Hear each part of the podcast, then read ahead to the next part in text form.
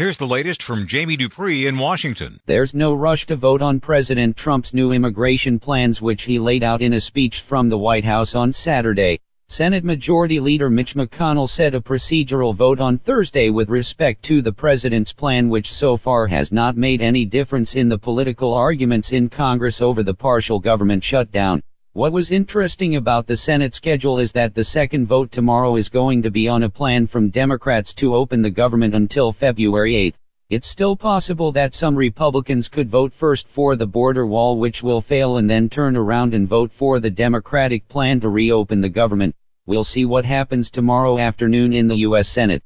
Jamie Dupree 2.0. We learned a few more details about the mystery grand jury case which has been making its way through federal courts in Washington and which some believe is related to the Russia investigation. Yesterday the U.S. Supreme Court agreed to consider the request of an unidentified foreign company owned by an unknown foreign government, which opposes a grand jury subpoena for a still unknown investigation. In papers submitted by the unknown company, its lawyers acknowledged that the unnamed country is a witness in this mystery investigation as the justices gave the government until mid-February to respond. At this point we still don't know what is being investigated, what company is involved in the investigation or what country is part of this. I can honestly say that I don't ever remember anything like this before the Supreme Court.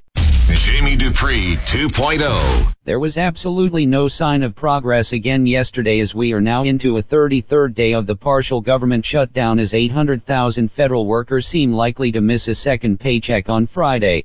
The head of the FBI Agents Association said his members are struggling with paying bills since their last paycheck came in just after Christmas.